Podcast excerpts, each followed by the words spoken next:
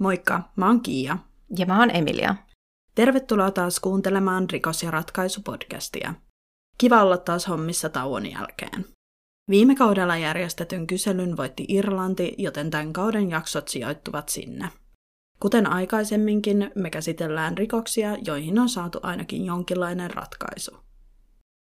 Tämän päivän jakson aiheena meillä on Irlannin viimeinen hirtetty mies Michael Manning. Vuonna 1954 Limrickin kaupungissa Irlannissa 24-vuotias Michael oli viettänyt alkoholin täyteisen päivän. Samana iltana 64-vuotias hoitaja Catherine Cooper oli tulossa viimeiseltä kotikäynniltään takaisin sairaalalle, kun hän matkallaan kohtasi humaltuneen Michaelin. Michael syntyi vuonna 1929 Limrickissä Irlannissa. Hän jätti koulun kesken jo 15-vuotiaana auttaakseen isäänsä tavaroiden toimittamisessa. Aikuistuttuaan hän ryhtyi virallisesti kärrymieheksi eli tavaroiden toimittajaksi, kuten isänsäkin. Michael meni naimisiin vuonna 1952 Joan-nimisen naisen kanssa ja hänen isänsä osti pojalleen hevosen ja kärryn luovuttaen samalla bisneksen poikansa vastuulle. Isä itse jäi eläkkeelle ja muutti maalle. Vuonna 1954 Michael oli 24-vuotias ja toiseksi vanhin seitsemässä elossa selvinneestä sisaruksesta. Siinä vaiheessa, kun isä muutti uudelle maatilalleen, perheen yhteisen kodin otti omakseen pikkuveli Patrick. Michael itse asui Limrickin kaupungin keskustassa vaimonsa Joanin kanssa. Kaupungissa oli muitakin tavarantoimittajia, joten ei ollut mitenkään ihmeellistä, että toimittajat menivät kärryillään edestakaisin paikasta toiseen. Michael kuitenkin erottui joukosta, koska hän käytti erikoista hattua, jollaista ei ollut kenelläkään muulla kaupunkilaisella. Kärrymiehet aloittivat työnsä aina aikaisin aamulla, kuten myös keskiviikkona 19. marraskuuta vuonna 1954. Tuona aamuna Michael kuljetti hiiliä rautatieasemalle ja hän ja hänen kollegansa olivat valmiita noin puolen päivän aikaan. Michael ja yksi hänen kollegoistaan John Burke päättivät mennä lasilliselle. John oli 49-vuotias, eivätkä he olleet Michaelin kanssa mitenkään erityisen läheisiä, John vain tiesi, että Michael piti juomisesta. Miehet menivät Denmark Streetille pubiin ja joivat siellä neljä kierrosta. Heidän seuraansa liittyi myös toinen mies nimeltään Michael Flatterty. Noin kahden aikaan Michael Manning ja John olivat valmiita jatkamaan matkaansa, mutta Flatterty jäi vielä pubiin. John ja Michael menivät koteihinsa lounalle. Michael kuitenkin tarvitsi vielä kärryä ja hevostaan, koska oli luvannut isälleen kuljettaa sementtiä vielä samana iltapäivänä isänsä maatilalle. Hän soi lounaansa ja noin puoli kolmen aikaan hän oli siirtämässä tavaroita kärryynsä, kun pubissa ollut Michael Flatterty käveli hänen ohitseen. Flatterty oli myöhästynyt bussista ja kysyikin Michaelia seuraansa vielä yhdelle lasilliselle. Miehet menivät pubiin ja joivat yhdet tai kahdet lasilliset siellä, jonka jälkeen he hyppäsivät Michaelin kärryyn tarkoituksena heittää Flatterty kotiin matkalla Michaelin isän maatilalle. Juuri ennen kuin kaksikko saavutti Flattertyn kodin, he päättivätkin juoda vielä yhdet lasilliset, joten he menivät läheiseen tavernaan. Flatterty oli paikassa kanta-asiakas, mutta silti tiskin takana ollut nainen ei suostunut myymään heille alkoholia, koska hän oli sitä mieltä, että kaksikko oli juonut jo tarpeeksi. Tämän jälkeen miehet vaihtoivat toiseen pubiin, jossa heidät myöhemmin muisti nähneensä eräs maalari. Kaksikko kierteli eri baareissa ja he joivat vain lisää ja lisää. Lopulta he eivät enää päässeet sisään oikein mihinkään korkean humalatilansa vuoksi, joten he hyppäsivät takaisin kärryn kyytiin. Ilta alkoi jo hämärtyä, joten miesten suunnitelmat muuttuivat ja he molemmat suuntasivat takaisin kaupunkiin päin, eli mistä he olivat tulleetkin. Catherine Cooper oli alun perin kotoisin County Clarein kaupungista. Nuorena hän opiskeli sairaanhoitajaksi Lontoossa ja työskenteli myös siellä – hän kuitenkin muutti takaisin Irlantiin juuri ennen toista maailmansotaa. Limrickin kaupungissa asuessaan hän työskenteli kotihoitajana. 19. marraskuuta vuonna 1954 64-vuotias Catherine meni päivän viimeiselle kotikäynnilleen. Entisen ja eläköityneen esimiehensä luokse, joka oli sairas ja kotihoidon tarpeessa. Hän halusi pukeutua siististi ja laittoi yleensä ruskean hameen, keltaisen poolopaidan ja siihen sopivan keltaisen huivin ja paskerin ja lopuksi vielä kamelin värisen takin. Hän hyppäsi bussiin noin kello kuuden aikoihin illalla ja vietti tapaamisellaan noin kuusi tuntia. Lähtiessään hän huomasi illan olevan leppoisa vuoden aikaa nähden ja päätti kävellä takaisin kaupunkiin kohti työpaikkaansa Barringtonsin sairaalaa. Google Mapsin mukaan tämä välimatka on noin neljä kilometriä. Dublin Road oli iltaisin suhteellisen vilkas katu ja siitä yleensä käveli paljon töistä kotiin tulevia ihmisiä, myöskin monia nuoria naisia. Ja siellä missä oli nuoria naisia, oli myös nuoria miehiä. Tuona keskiviikkoiltana John ja Anne McCormick olivat kävelyllä Dublin Roadilla ja huomasivat maassa erikoisen miehen hatun ja keltaisen paskerin kadun reunassa. Sitten he huomasivat hieman kauempana kuherteloalta näyttävän pariskunnan ja kuulivat naisen ääntä, joka kuulosti tuskaiselta. Pariskunta päätti kiirehtiä kotiinsa ja tulla takaisin autolla valaisemaan tapahtumaan nähdäkseen kunnolla, mitä oli tapahtumassa. Kun he tulivat takaisin ja valaisivat pellon reunan auton valoilla, mies nousi ylös, juoksi tielle ja hyppäsi aidan yli. Pian he huomasivat naisen makaamassa maassa, vartalon alaosa paljaana ja vaatteet levällään. McCormickin pariskunta ei tullut ulos autostaan tarkastaakseen maassa makaavan naisen vointia, vaan he lähtivät hakemaan paikallista pappia ja tekemään hälytyksen. Sillä aikaa kaksi nuorta miestä, jotka olivat törmänneet Michaelin aikaisemmin päivällä, kävelivät tiellä ja huomasivat myös tien varressa olevat hatut ja ottivat ne mukaansa heitellen niitä samalla. Pian heille kuitenkin kerrottiin hälytyksestä ja samassa he kuulivatkin ambulanssin äänen. Lopulta toinen miehistä otti hatut talteen tunnistaessaan toisen Michaelin hatuksi ja ajatteli keltaisen hatun kuuluvan Michaelin vaimolle. Mies vei hatut kotiinsa ja laittoi keltaisen hatun toisen hatun sisään ja jätti ne kotinsa hattuhyllyllä. Viimeinen varma havainto Michaelista tehtiin tuona iltana noin varttia vaille 12. Hän oli pyöränsä kanssa läheisellä sillalla ja hänellä oli yllään takkinsa, mutta ei hattuaan. John McCormick palasi takaisin pellolle kahden papin kanssa ja he totesivat naisen kuolleeksi. He suuntasivat seuraavaksi poliisiasemalle ilmoittamaan tapahtuneesta ja sieltä poliisi mukanaan he menivät ilmoittamaan sairaalaan, josta he ottivat mukaansa lääkärin ja menivät takaisin pellolle. Rikospaikalla lääkäri kertoi naisen kuolleen viimeisen tunnin aikana. Uhrin pään vieressä oli suuri kohta, jossa ruoho oli aivan veressä ja toinen pienempi verinen kohta tiellä. Paikalla oli myös paljon jalanjälkiä. Uhri makasi selällään, kasvot veressä ja veristä ruohoa suussaan. Hänen ylemmät tekohampaansa löytyivät pään yläpuolelta ja silmälasit sekä yksi irronnut alahammas löytyivät läheisestä ojasta. Hänen vaatteensa olivat ympäriinsä ja alusvaatteet oli revitty palasiksi. Genitaalialueelta löytyi veritahroja ja uhrin alla oli suuri verilammikko. Hänen laukkunsa oli vielä vasemmassa kädessä ja säteen varjo roikkui hänen ranteessaan. Poliisi etsi varovaisesti naisen henkilöllisyyspapereita tämän käsilaukusta, josta löytyikin paperinpalat tekstillä Sister C. Cooper – Poliisi ja lääkäri suuntasivat tämän tiedon avulla sairaalaan, josta he löysivät henkilön, joka tunnisti uhrin hoitaja Catherine Cooperiksi. Ennen uhrin ruumiin siirtämistä kaikki löytyneet todisteet otettiin talteen.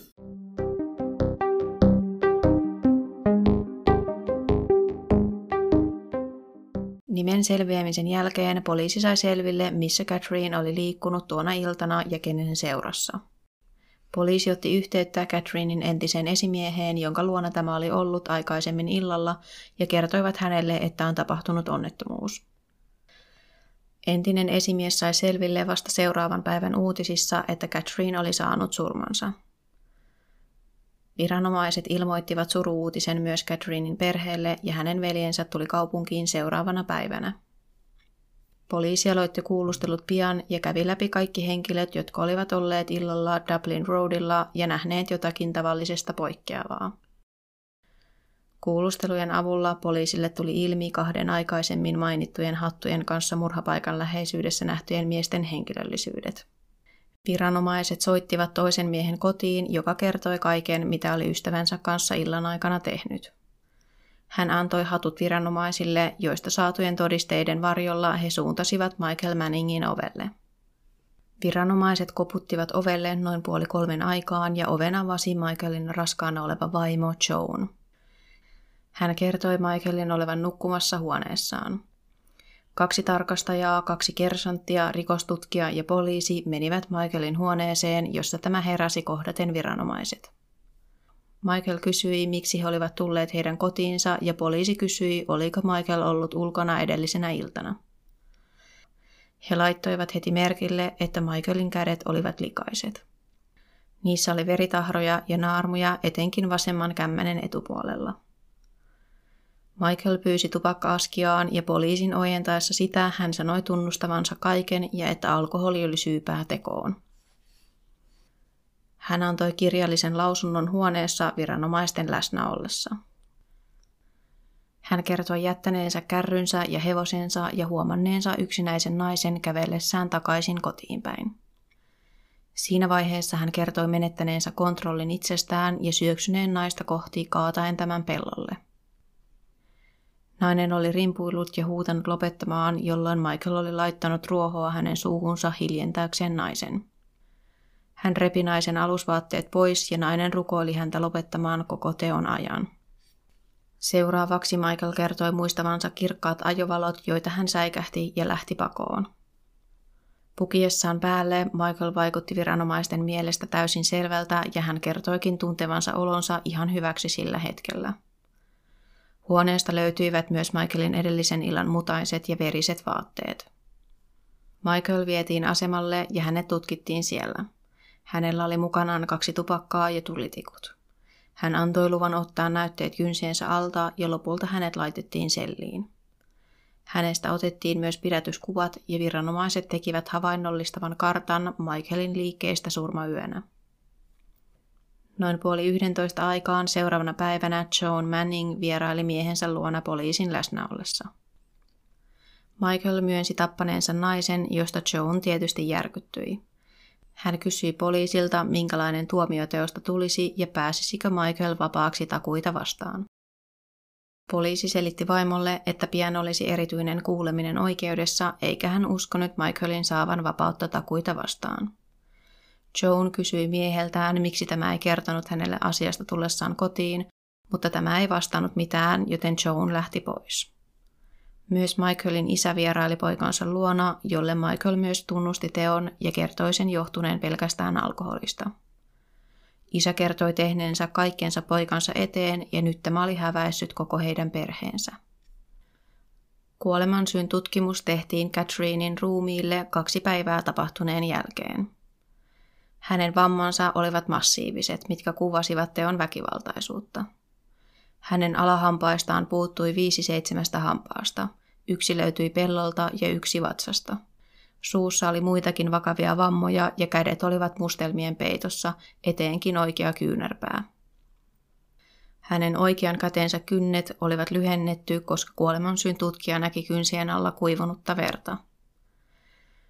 Päässä ja jaloissa oli useita ruhjeita ja myöskin kolme kylkiluuta oli murtunut. Lisäksi raiskaus aiheutti suuret vammat genitaalialueelle. Kuolemansyyn tutkijan mukaan Catherine kuoli shokkiin ja hapenpuutetilaan eli asfyksiaan. Se aiheuttaa samanaikaisesti hapen puutteen ja liian korkean hiilidioksiditason. Seurauksena on hengityksen pysähtyminen ja syvä tajuttomuus.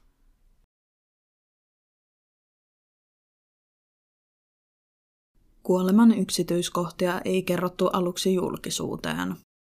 Catherinein sisko ja veli tunnistivat siskonsa ja tämän mukana olleen omaisuuden.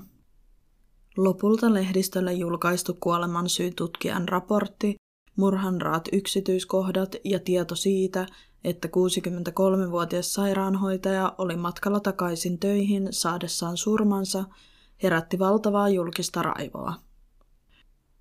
Kun Catherinein ruumi siirrettiin pois sairaalasta, suuri määrä ihmisiä käveli hautajaissauttoaan mukana kaupungin halki. Itse hautajaiset paikallisessa kirkossa olivat valtavat. Cooperit olivat merkittävä suku alueella ja Catherine laskettiin lepoon sukuhautaan. Oikeudenkäynti alkoi helmikuun puolivälissä vuonna 1955. Oikeudenkäynti alkoi helmikuun puolivälissä vuonna 1955 ja Michaelia syytettiin Catherinein murhasta. Puolustus vaati, että syyte pitäisi laskea tappoon tai kuoleman tuottamukseen, koska näyttää suunnitelmallisuudesta ei ollut ja näistä ei voitaisi tuomita kuoleman rangaistukseen. Tutkinnan aikana tehtiin monia rekonstruktioita, joiden avulla selvitettiin illan kulkua kävelymatkojen kestojen mukaan tekijän, uhrin ja silminnäkijöiden osalta – Syyttäjä oli kuitenkin eri mieltä, vaikkakin voitiin todistaa, että Michael oli ollut paarikierroksella ja todella humalaisessa tilassa. Syyttäjä oli myös sitä mieltä, että Michael oli tarkoituksellisesti muuttanut rutiineitaan saadakseen rikokselle enemmän aikaa. Myöskin se, että hän oli tunkenut uhrin suuhun ruohoa ja multaa, viittasi siihen, että hän tiesi mitä oli tekemässä ja yritti näin hiljentää uhrin avunhuudot. Tuomari oli syyttäjän kanssa samaa mieltä. Jos Michael todettaisiin syylliseksi, hänet voitaisiin tuomita hirteen. Syyttäjällä oli yhteensä 50 todistajaa, kun taas puolustuksella vain yksi. Syyttäjän tärkeimmät todistajat olivat kuitenkin McCormickin pariskunta, jotka olivat huomanneet epäilyttävän tapahtuman ja hakeneet autonsa ja tulleet takaisin vain huomatakseen Michaelin pakenevan paikalta. Michaelin erikoinen hattu oli avainasemassa monien todistajien tunnistaessa hänet murhapäivänä. Todistajien lausuntojen aikana Michael piti päänsä alhaalla ja silmät kiinni samalla repien takin kauluksiaan ylemmäs, eikä hän suostunut katsomaan todistajaa päin ollenkaan. Todistajien lausuntojen aikana Michael piti päänsä alhaalla ja silmät kiinni samalla repien takin kauluksiaan ylemmäs, eikä hän katsonut todistajaa päin ollenkaan. Puolustuksen ainoa todistaja oli lääkäri, joka oli tehnyt Michaelille aivosähkökäyrätutkimuksen eli EEG-tutkimuksen. Tutkimuksessa löytyi joitakin poikkeavuuksia, mutta niitä löytyy noin 10 prosentilta väestöstä ja erityisesti ihmisiltä, joilla on epilepsia tai epävakaa persoonallisuushäiriö. Tutkimukset tehnyt lääkäri ei kuitenkaan ollut psykiatri, joten tulokset eivät olleet kelvanneet viralliseksi todisteeksi oikeudenkäynnissä. Puolustus yritti kuitenkin vedota mielenterveyden häiriöön sillä perusteella, että sitä oli esiintynyt Michaelin suvussa. Michaelin setä ja hänen äitinsä setä olivat kuolleet aikaisemmin psykiatrisessa sairaalassa ja oikeudenkäynnin aikaan hänen serkkunsa oli myös potilaana Dublinin psykiatrisessa sairaalassa. Michaelin äiti ja vaimo Joan olivat paikalla suurimman osan oikeudenkäynnistä ja esimerkiksi vaimo odotti lopullisen tuomion kuulemista oikeussalin ulkopuolella. Tuomariston päätös oli kuitenkin alusta alkaen selvä – vain kolmen tunnin miettimisajan jälkeen tuomarista totesi Michaelin syylliseksi Catherine Cooperin murhaan. Tuomion kuullessaan Michael valahti valkoiseksi. Tuomari määräsi rangaistukseksi pahimman mahdollisen, eli kuoleman hirttämällä.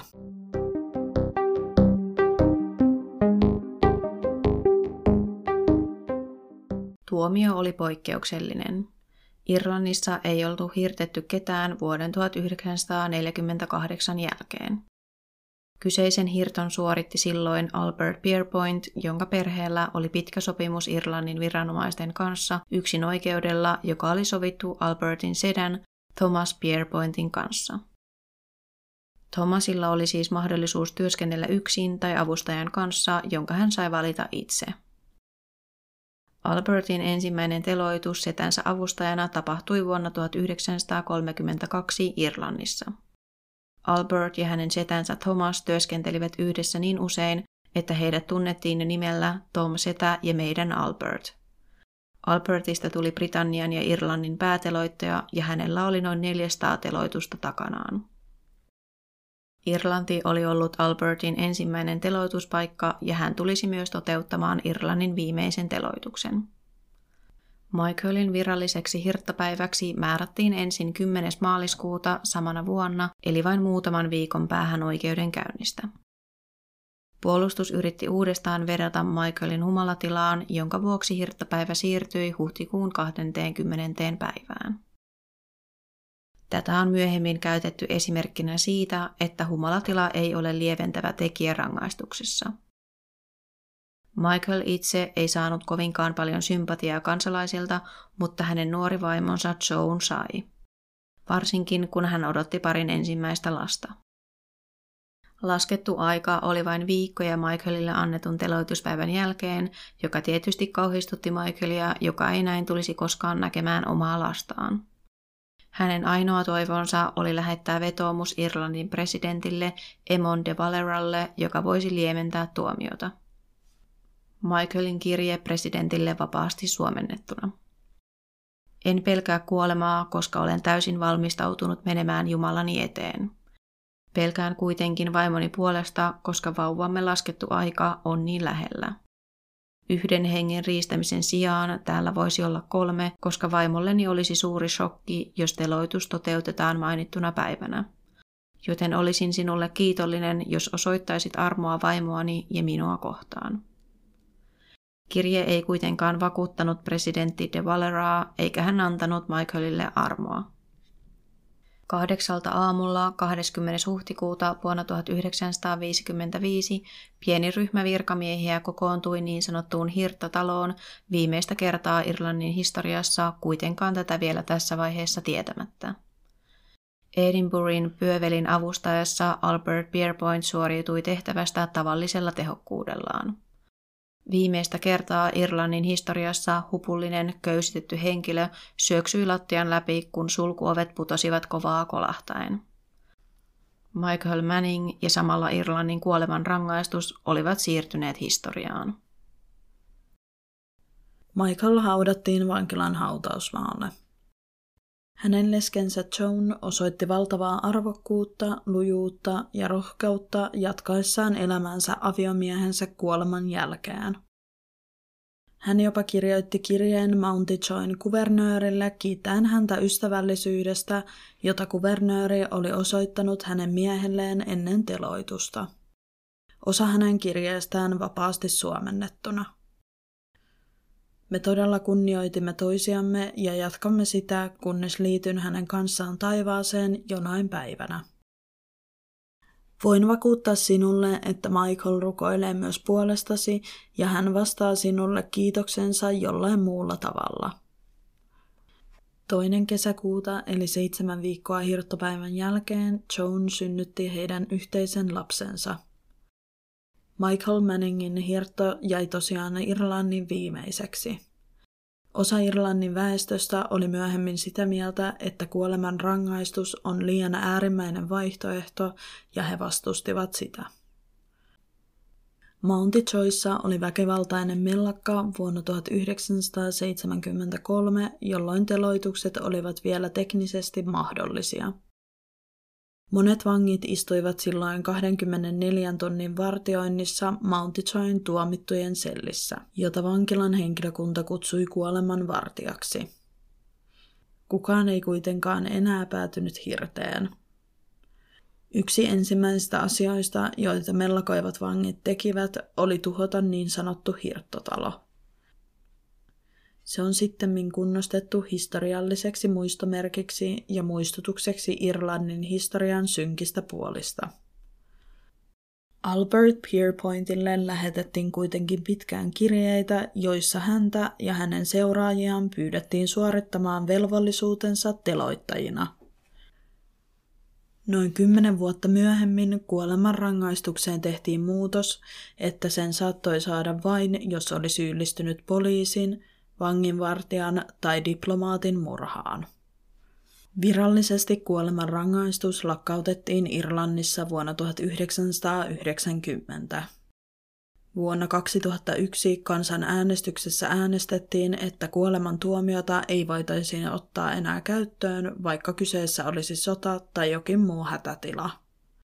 Kuolemanrangaistus on kielletty myös useissa ihmisoikeussopimuksissa, joissa Irlanti on osallisena.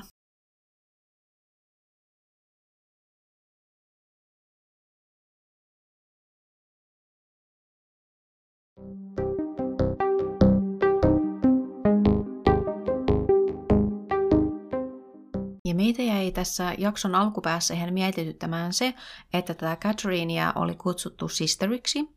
Ja me aluksi yhdistettiin tämä nunnaan, koska heitähän yleensä myös kutsutaan tällä nimellä.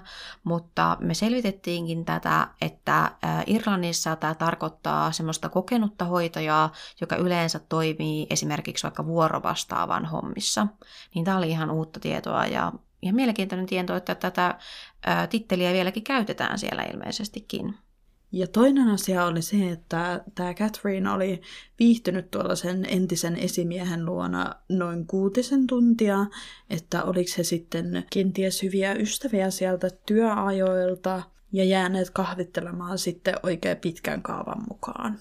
Ja suuri kysymysmerkki oli tässä tämä pariskunnan toiminta, koska mua ainakin jäi ihmetyttämään todella paljon se, että he ovat huomanneet epäilyttävän tapahtuman, lähteneet hakemaan autoa, kävelleet 10 minuuttia sinne kotiin ja ajaneet kolme minuuttia takaisin, ja sitten he valaisivat tämän tapahtuman, ja eivätkä tässäkään vaiheessa menneet katsomaan, kuinka tämä maassa makaava nainen voi, vaan he lähtivät hakemaan sitä pappia ja sitten jotain poliisia ja lääkäriä ja tämä niin kuin vaikutti todella sekavalta. Mä en yhtään tiedä, miten normaalisti tai yleensäkin tuohon aikaan on toimittu tämmöisissä tilanteissa, mutta tämä kummastutti meitä todella paljon, että miksi ei voinut heti tarkistaa tämän uhrin vointia, koska se olisi mahdollisesti ehkä voitu vielä pelastaa, ja miksi ihmeessä tähän tarvittiin ensin pappia ja sitten poliisia ja sitten lääkäriä ja niin kuin todella paljon jotenkin sekavaa toimintaa oli kyllä tässä nytten. Ja varsinkin tässä tapauksessa, kun tämä tekijä on jo poistunut paikalta, niin tähän pariskuntaan ei ole sellaista suoranaista vaaraa enää tähän tapahtumaan liittyen kohdistunut.